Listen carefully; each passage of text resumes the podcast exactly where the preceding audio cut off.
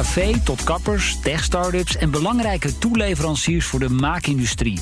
Een groot deel van de bedrijven in ons land heeft het zwaar te voortduren nu de coronacrisis blijft voortwakkeren. Die deal die we zo meteen zouden gaan tekenen, houd er even rekening mee dat het nog een maand of twee jaar vier kan duren voordat we weer zaken kunnen doen. En de economische vooruitzichten, die zijn ook al niet al te rooskleurig.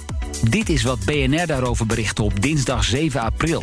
Met het ING Economisch Bureau als bron. De bank verwacht namelijk dat het een forse krimp wordt... die dit jaar kan neerkomen op 8% Met een flinke dip in het tweede kwartaal van dit jaar. Wereldwijd rekent ING op 2% krimp dit jaar. Aanpoten dus voor veel ondernemers. En zeker in Noord-Brabant, waar de coronacrisis zich als eerste in Nederland aandiende... en inmiddels ongenadig hard laat voelen.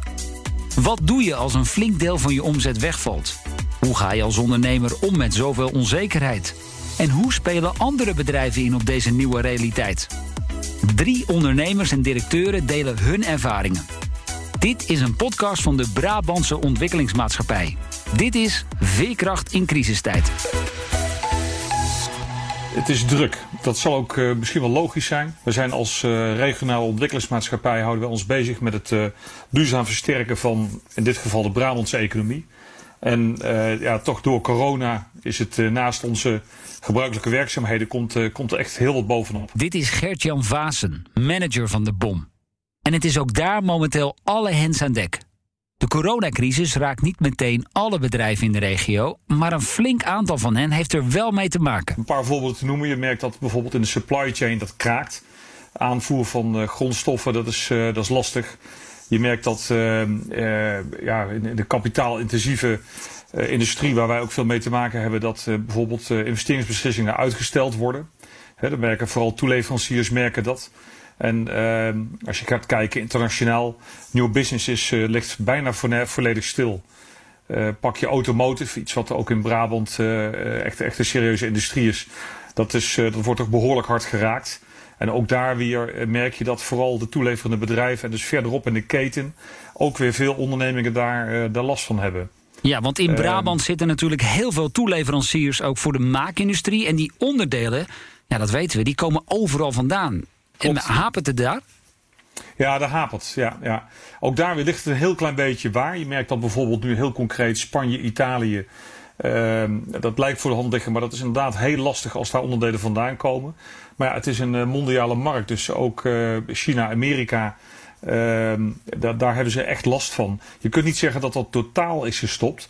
Maar als we al specifieke aanvoerders zul je begrijpen, als dat stopt, dan kan het zijn dat één cruciaal onderdeel heel veel trammeland veroorzaakt in die hele, uh, ja, in die hele keten, die hele supply chain. Ja, en merken jullie nu ook als BOM dat veel bedrijven extra financiering nodig hebben om deze lastige tijd door te komen? Ja, we hebben dat zelfs concreet uh, binnen bij onze eigen deelnemingen geïnventariseerd. En we krijgen langzamerhand naast die ondernemingen ook heel veel zicht op wat er in de rest in Brabant aan de hand is. En uh, ik kan je zeggen dat we hebben dat een beetje opgeknipt in ondernemingen die, uh, die eigenlijk meteen geld nodig hebben, die gewoon acuut liquiditeit nodig hebben. Ik denk dat dat zo'n 20% is van, uh, van wat we tegenkomen. En dan heb je nog een kwart waarbij wij vrij zeker zijn dat die op uh, korte termijn uh, liquiditeitsbehoefte gaan krijgen. Ja, dat zijn flinke dat, percentages. Ja, dat is groot. Ja. ja, want heb je dat ooit eerder meegemaakt? In 2008 de, de financiële crisis. Uh, daar, dat, daar, had, heeft het wel wat van weg hoor. En als ik nog verder terug ga, uh, dan, dan heb je natuurlijk toch ook die internetbubbel gehad die een soort van crisis met zich meebracht. Uh, maar 2008 is nog toch wel enigszins vergelijkbaar. Dat, waarbij het verschil hier toch wel is dat wij zelf ook denken dat als dat coronavirus eenmaal uh, enigszins onder bedwang is en er worden maatregelen terug hersteld wereldwijd, dan is toch wel de verwachting dat, dat deze economie dan ook wel weer op gaat veren. Maar de, de impact is groot, laat dat, laat, laat dat heel duidelijk zijn. Ja, en nu zijn jullie een regionale ontwikkelingsmaatschappij. Uh, dit is natuurlijk ook het moment dat jullie die ondernemers moeten helpen. Hoe doen jullie dat? Nou, dat doen we op een aantal manieren. Uh, we hebben klassiek uh, hebben wij een, een, ook een investeringsbedrijf, ontwikkelend investeringsbedrijf. Dus uh, wij gaan ondernemingen uh, ook financieel bijstaan. Nou, heel pragmatisch zijn we heel snel begonnen met bijvoorbeeld alles wat we aan lening hebben uitstaan. Dan zijn we heel soepel nu in het uh, bijvoorbeeld zes maanden uitstellen van aflossingen en rentebetalingen. Eigenlijk uh, heel erg analoog aan wat banken doen. Maar het gaat wat verder. We merken ook dat er een, uh, een hele groep ondernemingen is die niet bankair gefinancierd zijn. En daar is gelukkig ook de, de centrale overheid nog ingestapt. Die gaan wij ook ondersteunen door bijvoorbeeld overbruggingskredieten te verstrekken om maar wat te noemen. Hele andere kant, wat, wat eigenlijk niks met geld te maken heeft, is dat wij ook uh, ondernemingen willen informeren over welke maatregelen zijn er. Waar moet je te zijn? Hoe kun je terecht? En nog een ander is dat we zelfs een uh, programma hebben ontwikkeld, een rebuild programma, om ondernemingen die, uh, die, die, die, die, om die eigenlijk te ondersteunen, heel pragmatisch te ondersteunen, met uh, hoe hoe zou je nou eens naar je, je cashflow kunnen kijken? Hoe, wat zou je in je onderneming nu anders kunnen doen om door deze crisis heen te komen? Dus eigenlijk meer business development-achtige activiteiten. En dat bieden we in een soort programma aan. En dan is er ook nog dat zogeheten pledge fund.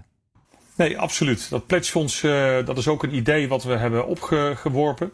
Pledgefonds is een, uh, eigenlijk een initiatief om te, te kijken dat je met veel meer partijen allemaal een klein stukje van een investeringsbehoefte doet. En uh, dat, dat, dat is een, een, een principe wat eigenlijk toevallig al uit ook een van de crisis is voortgekomen. Uh, begin 2000, uh, na die internetbubbel, merkte je dat het venture capital landschap behoorlijk instortte. En een hele hoop informal investors, die hadden zoiets van, nou we zouden echt best wel in bepaalde ondernemingen willen investeren. Maar we willen ons niet in een fonds committeren. Dus we willen eigenlijk deal by deal willen we kunnen beslissen, doen we mee of doen we niet mee. En daar is een beetje die pledge-structuur uitgekomen. Die hebben we overgenomen. En we zijn dus nu een initiatief in Brabant aan het opstarten om met al deze fondsen te kijken van kun je deal by deal beslissen, doe je mee of doe je niet mee. Ja, als we heel veel schouders hebben, kunnen we allemaal een klein stukje doen. Spreiden het risico. En nou, dan ga je met elkaar, uh, is het waarschijnlijk veel makkelijker om een wat grotere risico-onderneming op die manier te, te, te financieren. Nu weten veel ondernemers in Brabant elkaar over het algemeen goed te vinden. Er wordt veel samengewerkt. Is dat ook de manier om uit deze crisis te komen? Ja, eerlijk gezegd, ik denk dat het de enige manier is. Dat, uh, je, kunt bij een crisis nadenken over. Uh, het, zijn natuurlijk eh, allemaal dingen die impact hebben, die vervelend zijn. Maar ja, een crisis biedt ook wel weer wat mogelijkheden. En een van de dingen die je, die je echt moet doen, die cruciaal is, is samenwerken. Toon flexibiliteit met elkaar, zoek elkaar op. En met elkaar kun je dat voor elkaar krijgen. Dus we hebben onder andere met Brainport, maar er zijn nog heel wat andere partners in Brabant. Uh, hele nauwe samenwerking op eigenlijk al deze fronten. Nu zien we natuurlijk ook dat de landelijke overheid is erg actief met een heel groot steunpakket. Historisch mag ik wel zeggen. Wat vind je van die maatregelen? Nou ja, ik, ik, ik, ik, ik kan gewoon ronduit zeggen dat ik ze heel goed vind. Want uh, wij krijgen dat ook gewoon terug vanuit de ondernemingen. Maar hier moeten we wel even een puntje maken natuurlijk. Want met name vanuit de start-ups en scale-ups klonk er de afgelopen weken veel kritiek. Voor deze groep ondernemers, en daar heb je er in Brabant relatief veel van, bieden de noodmaatregelen geen oplossing, zo was te horen. Ja, dat is een hele terechte oproep. En ik denk dat die oproep ook uh, zijn effect heeft gehad. Vorige week heeft de, de, regering bekendgemaakt dat ze naast de standaardmaatregelen die we eigenlijk al kennen, de nauwregeling en dergelijke, dat daar een pakket van uh, acht maatregelen bovenop is gekomen. En uh, een daarvan betreft ook eigenlijk het, uh, het, het, aanbieden van de overbruggingskrediet voor non-bankaire ondernemingen. En dat is eigenlijk die groep die jij nu bedoelt. Dat zijn uh, bepaalde ondernemingen die eigenlijk geen bankrelatie hebben, die op basis van vooral hun eigen vermogen zijn gefinancierd. En daar is men gestart nu met een eerste tranche van 100 miljoen. En ja, de naam zegt al eerste tranche. Dat betekent dat we verwachten dat er meer gaat komen. En we gaan bijvoorbeeld als de provincie Noord-Brabant die heeft besloten om dat, eh, dat bedrag nog te verhogen. En uh, op, op die manier in ieder geval ook deze groep uh, wel te kunnen bedienen. Ja, nu is dit uh, niet de eerste crisis die we in Nederland meemaken.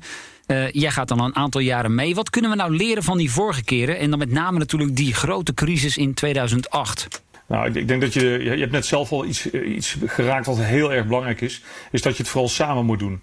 Als ik, ik ken het Brabants landschap heel erg goed. Dat, dat uh, Brabant is, is de samenwerking toch wel één, denk ik, van de, van de key differentiators uh, van hoe we daar werken. Maar die samenwerking, dat, dat, dat, je moet het met elkaar doen.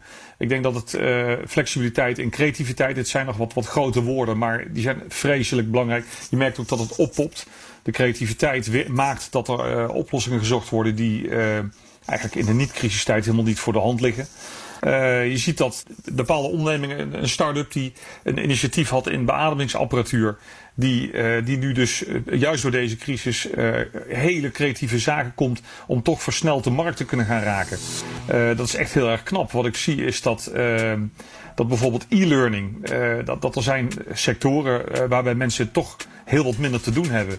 Je ziet dat, dat er andere ondernemingen zich richten op het aanbieden van heel veel kennis nu.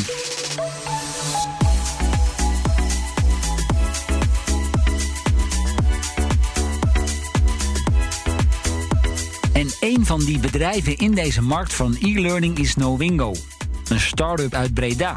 Het online leerplatform heeft in twee jaar al een indrukwekkende klantenkring opgebouwd. Met PostNL, Rentokil en DNB als een paar aansprekende voorbeelden.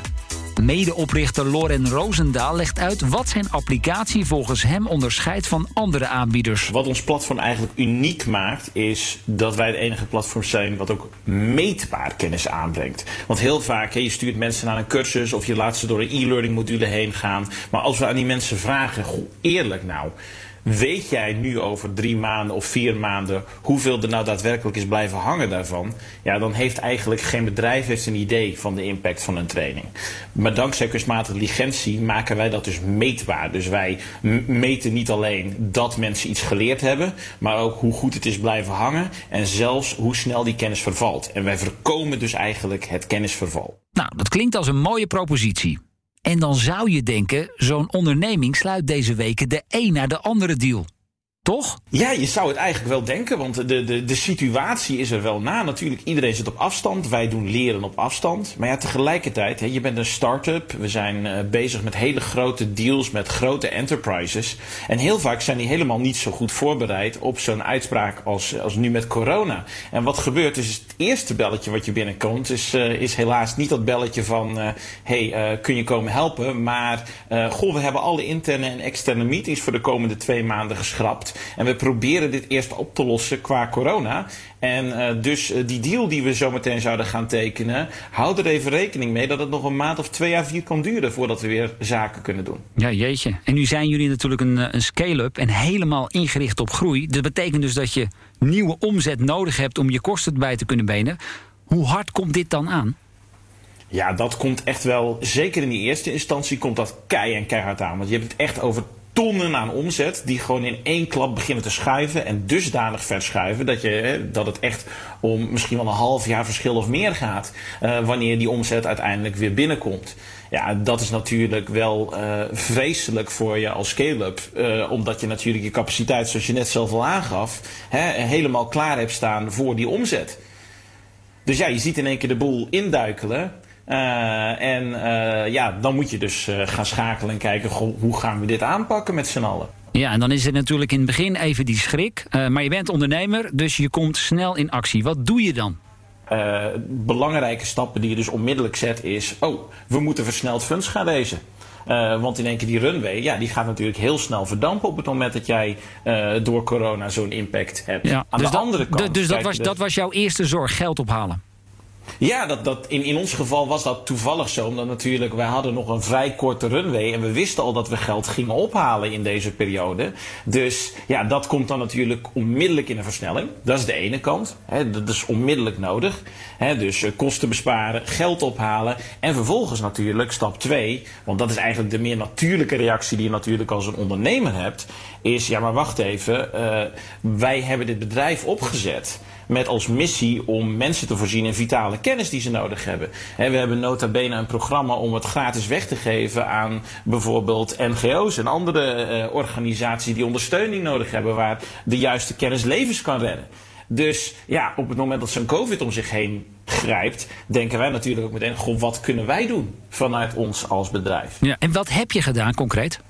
Ja, wat wij hebben gedaan is we hebben eigenlijk binnen twee weken tijd hebben wij in combinatie met inhoud van de World Health Organization en ook bijvoorbeeld info van de RIVM hier in Nederland, hebben we eigenlijk een compleet contentpakket samengesteld over COVID awareness, preventie, hè, uh, de laatste maatregelen, et cetera.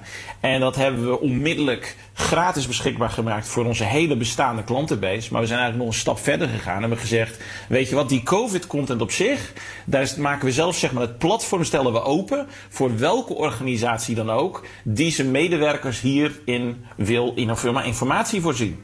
En dus eigenlijk uh, ja, een, een, een, een, laten we maar zeggen, dappere stap gezet in de richting van uh, we gaan gratis het platform openzetten voor heel veel grote organisaties die dit nodig hebben. Ook al levert het niet meteen geld op. Nee, maar dat is dus met name ook, nou in eerste instantie ook een stukje uh, je maatschappelijke plicht, als het zo inderdaad voelt. Uh, maar ik kan me ook voorstellen dat dit ook wel een manier is om misschien bedrijven die jullie platform nog niet kenden, om die daar ook op deze manier dan althans uh, kennis mee te laten maken. Ja, natuurlijk. Uh, op zich, als je er vanuit een, hè, vanuit een businessperspectief naar kijkt, en dat, dat zien wij zelf ook wel. Hè. We zitten nu in een situatie waar we hebben dit, om je een beetje een beeld te geven, we hebben dit uh, één, twee weken geleden wereldkundig gemaakt. Uh, en ik denk dat volgende week zal het aantal gebruikers op ons platform al verdubbeld zijn. Ja, wow. dus er komen enorme hoeveelheden mensen binnen. Momenteel tikt de rekening zwaar door bij ons, ondanks ja. dat we dus geld moeten ophalen. Maar tegelijkertijd, je ziet wel natuurlijk de eerste bewegingen. Ook al weten we dat het, tijd kost en je even een stukje moet overwinteren, zie je wel de bewegingen vanuit die partijen die aan boord komen, die eigenlijk heel dankbaar zijn. Denk aan een logistieke partij met 16.000 medewerkers die ze nu in één keer kan opleiden hiervoor. En je merkt in dat gesprek al meteen, wauw, het is fantastisch dat jullie dit doen. En we willen ook echt heel serieus kijken naar toekomst toe of we dit platform ook niet kunnen gebruiken om onze missie en visie uit te dragen, de vitale kennis voor onze bezorgers, al dat soort andere zaken. En natuurlijk het, mooie is, dat is dan wel hetgene wat het geeft, uh, hè, door het platform op deze manier open toegankelijk te maken voor deze organisaties zien zij in één keer wat de toegevoegde waarde van ons platform is. Want heel vaak he, hebben ze geen idee van hoe hun bestaande educatieinitiatieven nou zijn qua resultaat.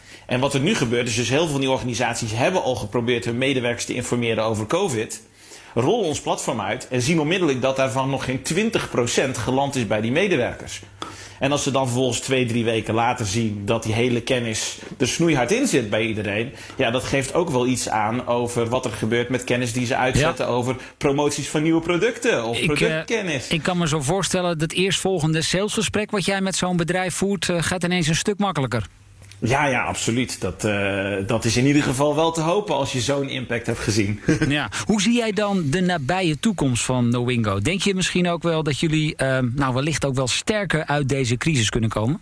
Ja, dat is wel waar we absoluut van uitgaan. Want natuurlijk, de realiteit is als je, als je kijkt naar ons platform, uh, al die uh, additionele gebruikers, ja goed, die zorgen er weer voor. Want ons platform is natuurlijk gebaseerd op kunstmatige intelligentie, dat ons platform snel, sneller, slimmer, hè, beter wordt in alles. Dus dat helpt ook een stukje mee. En neem daar dan ook nog eens bij dat we natuurlijk hierdoor en waarschijnlijk in de komende maanden misschien wel een tienvoud van onze huidige customer base gaan helpen met deze problematiek. Uh, ja, dat wint natuurlijk wel een hele hoop goodwill. Uh, die zich in de toekomst eigenlijk alleen maar kan omzetten in een stuk business. En zo maakt Nowingo van een crisis een kans. Door informatie over COVID-19 gratis beschikbaar te stellen en daarmee veel nieuwe organisaties kennis te laten maken met het online leerplatform. Stuk voor stuk potentiële leads natuurlijk, die ze straks een keer gaan opvolgen. Een bedrijf dat het aantal orders nu al fors ziet stijgen is Ventinova Medical. Even terugspoelen naar het einde van het gesprek met Gert-Jan Vaassen. Een start-up die een initiatief had in beademingsapparatuur. Die, uh, die nu dus uh, juist door deze crisis uh, hele creatieve zaken komt om toch versneld de markt te kunnen gaan raken. Ventinova Medical dus, zo heet het bedrijf. Sinds 2018 leveren zij beademingsapparaten. Tja, je voelt al wel een beetje aankomen waar dit volgende gesprek naartoe gaat natuurlijk. Ze hebben het druk. Heel druk. Maar dat zometeen. Eerst even iets over het product dat ze leveren. Dat is namelijk voor een heel specifieke groep patiënten die het zwaar heeft en volledig onder narcose is. Je hoort CEO Dirk van Asseldonk. Als het apparaat voor, uh, voor de patiënt uitademt, dan kunnen wij dat gecontroleerd doen. Waarbij andere systemen allemaal een passieve uitademing hebben. Dus dat betekent dat de uitademing gewoon snel door een dikke buis gaat zonder dat het machine die kan controleren. Ehm, kunnen wij de uitademing wel controleren. En daardoor krijg je eigenlijk ehm, meer zoals je ook natuurlijk ademt. natuurlijk adem je ook rustig uit. Terwijl dat als je gaat hijgen, als je aan het sporten bent en je ademt heel snel uit, dan krijg je vaak een beetje pijn op de borst. En dat is longschade, dat is atelectase. Uh, en die longschade die treedt ook op bij uh, beademing door een apparaat. En die proberen wij te voorkomen. En aan hoeveel landen leverde je tot voor kort? Wij leverden uh, aan, uh, aan 14 landen, maar daarbij waren hadden we wel een, een, een, top 7 of een top 8, moet ik zeggen. Top 8 aan landen waar we, waar we heel actief waren. En de andere 6, 7 die waren wat, uh, wat passiever, waren wat minder aanwezig. En toen werd het februari en zagen we dat het in Italië helemaal misging met dat coronavirus. Wanneer kregen jullie in de gaten, dit gaat heel heftig worden? Dat was inderdaad toen het in Italië begon. Uh, in Italië werd op een gegeven moment gezegd, we komen beademingsapparaten tekort. Wij kregen toen de melding dat ze in Italië... Wij zijn in Italië heel actief, hè, daar hebben we een actieve distributeur. En die zegt, ja, wij hebben ineens 1800 extra beademingsapparaten nodig. Uh, en die kwam daarmee naar ons toe. Uh, dus toen, dat was het moment dat we, dat we inderdaad zeiden van... hé, hey, hier, hier, hier, speelt, hier speelt echt iets en wij moeten hier echt op inspelen. We moeten echt gaan helpen. Ja, en, en hoe hebben jullie dat gedaan? Want dan moet je gaan opschalen. Ja, ja, ja we, hebben, we hebben zelfs een, een dubbele uitdaging. Want wij hebben beademingsapparaten uh, die, die we voor de OK gemaakt hebben. Hè. Wij mogen wel, we zijn wel geregistreerd, gecertificeerd om ook op de IC te mogen beademen. Maar ze zijn vooral eigenlijk op de OK gericht. En we waren van plan uh, om richting de intensive care te gaan. Uh, maar we moesten eigenlijk dus daar nog de laatste dingen voor doen. En, uh, en we moesten inderdaad van, uh, van een kleine 10 apparaten per maand. willen we ineens liefst 200 apparaten per maand gaan maken. en dat was een, behoorlijke, was een behoorlijke klus. Maar inmiddels lopen we daar wel goed op schema. Dus wij verwachten ook echt wel over, over twee, drie weken die productie zo op orde te hebben dat we, dat we in dat soort volumes kunnen produceren. En dan begrijp ik dus ook dat die apparaten die jullie nu produceren, die zijn dus ook geschikt um, voor de intensive cares, waar ze het hardste nodig zijn. Ja, ja deze apparaten zijn vooral, uh, die zijn vooral geschikt voor de intensive care, voor de patiënten die nog helemaal niet uh, zelf kunnen ademen omdat ze onder narcose zijn. Hè. Dus in de moeilijkste fase van de beademing, hè, als, als, als ze echt uh, op het ziekst zijn, daarvoor zijn onze apparaten geschikt. Op het moment dat een patiënt zelf begint mee te ademen, Uh, dan, dan, uh, dan, is, dan moeten andere apparaten het overnemen. Want dat is nou net een stukje wat we eigenlijk nog hadden willen ontwikkelen uh, de komende anderhalf jaren. Wat we nu nog steeds versneld gaan ontwikkelen. Dus wij zijn heel erg geschikt voor het volledig beademen van een patiënt. En we zijn nog niet helemaal klaar om een patiënt te ondersteunen met beademen. Maar dat is juist net het veld wat heel veel anderen beter kunnen. Uh, terwijl dat die, uh, die de, de beademing volledig overnemen van een patiënt, dat is juist net waar, uh, waar heel veel beter moet. Hè? Waar wij gewoon echt toegevoegde waarde bieden. Waar wij, het, waar wij het beter kunnen dan anderen. Ja, en Dirk, kun je nou vertellen, wat komt er voor jou als ondernemer allemaal op je af? Want ik kan me zo voorstellen dat de telefoon de afgelopen weken roodgloeiend stond. Ja, ja dat is, het is, wat ja? dat betreft inderdaad gekhuis. Het is... Ehm, lange lange wat, werkdagen ook? Ja, ja, toen het begon, um, een maand geleden, toen heb ik echt dagen van, uh, van 17, 18 uur gemaakt. Hè, oh, dat wow. gewoon om half vijf s ochtends begon en dan 10 uur, 11 uur s'avonds uh, pas stopte. Nou, dat is, dat is natuurlijk een tijd vol te houden, maar daarna moet je toch een beetje weer ook je, ook je rust pakken. Ja, want straks nou, moet je zelf heel... aan de beademing natuurlijk.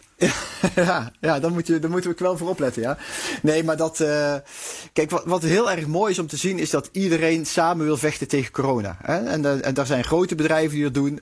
En die leveren daar hun bijdrage. Die kunnen daar volumes in maken. Wij als kleine bedrijf kunnen juist net... een superieure manier van beademen... voor die, voor die specifieke patiëntengroep aanbieden. Maar er zijn ook heel veel mensen om ons heen... die allemaal hulp aanbieden. En de, de, telefoon staat dus rood gloeiend voor de verkooporders. Dat is relatief makkelijk, want die, ga, die gaan allemaal naar mijn verkoopdirecteur. Dus daar heb ik dan zelf minder, uh, minder last van. Uh, omdat het zoveel wordt. Uh, maar vooral ook mensen die allemaal hulp aanbieden. Heel veel mensen die allerlei dingen willen doen. En dat is gewoon heel mooi om te zien. Ja, en heb je daar concrete voorbeelden van? Wat, wat, wat is dat dan voor hulp? Het, het, het zijn mensen die gewoon uit een omgeving komen die zeggen van ik heb in een ziekenhuis gewerkt of ik, oh, of ik ken iemand die daar werkt, kan ik jullie ondersteunen met trainen. Eh, ik heb een arts gesproken die zegt van nou ik ben eigenlijk even in between jobs, kan ik, kan ik helpen. Dat, dat, eh, dat soort. Maar ook heel veel bedrijven die zeggen wij hebben 3D printers als jullie de component niet kunnen krijgen. Het ministerie van Defensie heeft ons gebeld. Die zeiden van nou we zijn aan het kijken welke, welke bedrijven nu echt belangrijk zijn in, in, het gevecht tegen corona. Daar zijn jullie er één van. Hoe kunnen jullie ondersteunen? multinationals, zelfs zelfs uh, partijen als Shell die zeggen: kunnen wij 3D printen of kunnen we iets anders voor je doen? Dus er zijn allerlei mensen die, uh, die willen helpen. Um, en dat is mooi. Het is, het is bijna een luxe probleem dat je, dus, dat, dat, je, dat je daar zoveel aanbiedingen krijgt. Dat je ook daar dan weer een slimme selectie moet maken. Van, uh, om, om mensen op de juiste manier daar wel um, um, ja, mee te helpen en, en erop te reageren. Ja. Ja, want je ehm, stipt ook wel iets uh, belangrijks aan, namelijk componenten. Um, ik kan me zo voorstellen dat jullie apparaten, ja, dat gaat wel even wat verder dan een moertje en een boutje. En die componenten komen natuurlijk ook overal vandaan. Is dat, is dat lastig om dat allemaal naar, uh, naar Nederland toe te krijgen? Ja, dat is, dat is de grootste uitdaging. Uh, en dat, en dat, dat zegt eigenlijk iedereen in de beademingsindustrie. Ja. Uh, inderdaad, uh, zo'n zo'n beaamsapparaat bestaat uit minimaal 300 componenten. En ja, en als je er eentje niet hebt, dan kun je hem al niet maken. Want het is inderdaad een, een, is inderdaad een heel complex apparaat. Want er hangen patiënten met een leven aan vast. Dus je moet als beademingsbedrijf heel veel, aan heel veel eisen voldoen. En je moet heel veel backup systemen hebben. Dat als het een niet werkt, dat hè, heel veel veiligheidsprotocollen zitten erin. Um, en, wat je dan, en het is dus ook niet zo makkelijk als je bijvoorbeeld een kritische klep hebt. We hebben bepaalde kleppen die moeten uit Amerika komen. Uh, nou, dat is, dat, dat is altijd lastiger dan uit Europa. Uh, en je weet ook nooit zeker hoe lang, hoe lang die levering door kan gaan. En dat zijn ook kleppen waar veel mensen in de beademingsindustrie achteraan gaan. Ja. En, en, en hoe los wel... je dat nu op dan? Ja, we hebben dus wel gekeken naar welke alternatieve kleppen zijn er in dit voor, voorbeeld. Maar ja, zo'n klep is heel erg kritisch, want die mag nooit blijven hangen. Die moet heel betrouwbaar zijn. En in dit geval hebben wij gelukkig met, uh, met deze producent, die heeft ook een Nederlandse contactpersoon, zo'n goed contact dat we eigenlijk een, een, schema hebben kunnen afspreken in waar zij wel kunnen leveren. En dat schema hebben we behoorlijk passend kunnen krijgen op onze opschaal, op, opschaling. Dus we hebben dat eigenlijk sinds twee dagen opgelost, maar tot twee dagen geleden waren die kleppen onze grootste zorg. Maar inmiddels uh, hebben we een schema van hen gekregen die zeg maar overeenkomt met die, die, tot, uh, die 150 tot 200 producten die wij per maand willen maken nu.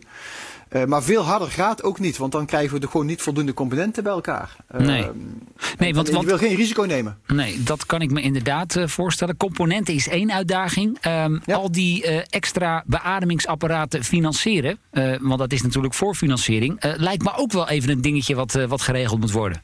Ja, ja, dat, is dan de, dat was inderdaad een schone taak voor mij toen het begon op te schalen. Om, om aan werkkapitaal te komen. Ja.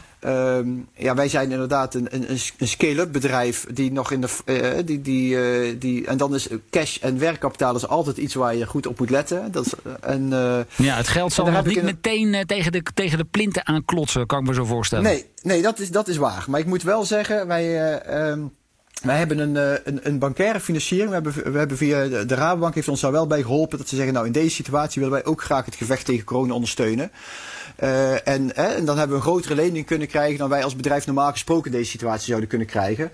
En ook omdat ze, dat wil ik dan ook zeggen, Atradius uh, is, heeft een poot wat door de Nederlandse overheid wordt, wordt ondersteund. Ook voor export. Dus zo heeft via Atradius heeft de Nederlandse overheid ook een deel garant gestaan. Uh, voor een fors deel garant gestaan voor die lening. En dat bij elkaar heeft het mogelijk gemaakt dat wij, uh, dat wij dus extra werkkapitaal hebben kunnen krijgen. Maar dat heeft wel, ja, dat ging heel snel, maar dat is, duurt toch twee, drie weken voordat je dat dan rond hebt. En dat is natuurlijk voor een bankaire lening uh, van omvang is dat nog steeds heel snel.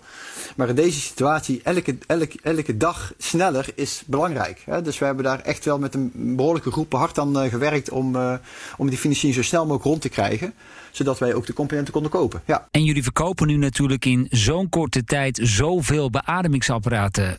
Denk je dat er nog een risico is dat jullie markt daarmee straks totaal verzadigd is? Ja, dat is, dat is, een, dat is natuurlijk een evident risico. Um, en ik zie daar ook goed wat de andere industrie daarvan denkt. Kijk, op dit moment is het de piek die je nu hebt, hè, waar de behoefte die er nu is, die komt natuurlijk niet meer zomaar terug. Nee. Maar, de, maar de, de, algemene verwachting is wel, en dat, dat, die deel ik ook, is dat omdat de wereld nu anders naar beademing kijkt, ehm, dat, dat de, de, de, de, de, zeg maar de basale vraag naar beademingsapparaten wel hoger zal blijven dan voor de crisis. dus er zal zeker een dip komen naar deze piek, dat geloof ik ook. Maar uh, het blijkt bijvoorbeeld dat heel veel landen helemaal geen reservecapaciteit aan beademingsapparaten hadden. Uh, of niet goed hadden onderhouden. En ik denk dat, dat, dat, dat de komende jaren dat niet meer gaat gebeuren. Dat landen wel gaan zorgen dat, er, dat, er gewoon, dat de markt gewoon groter is geworden van beademingsapparaten. Mensen willen gewoon reservecapaciteit hebben. Die zien meer het belang van beademingsapparaten. Um, en voor ons in het bijzonder. Um, wij zijn. Um, er heeft wel eens een keer een, een, een president van een groot beademingsbedrijf tegen mij gezegd toen ik erover had van hey, het lijkt wel alsof jullie het enige bedrijf zijn wat echt kan claimen, medisch, uh, wetenschappelijk onderbouwd, dat jullie beademing beter is. Um, de, en ik denk dat is altijd belangrijk. Uh, de beademing, het gaat vooral uit, uit ook de patiënt zo goed mogelijk beademen. En zolang wij uh, kunnen aantonen, wetenschappelijk, dat wij een betere beademing hebben, ben ben ik ervan overtuigd dat er voor altijd de markt is. Vast staat in ieder geval wel dat de Volventi Nova Medical vanaf nu een tijd van voor en van na corona zal zijn. De drukte daar zal de komende maanden nog wel even aanhouden.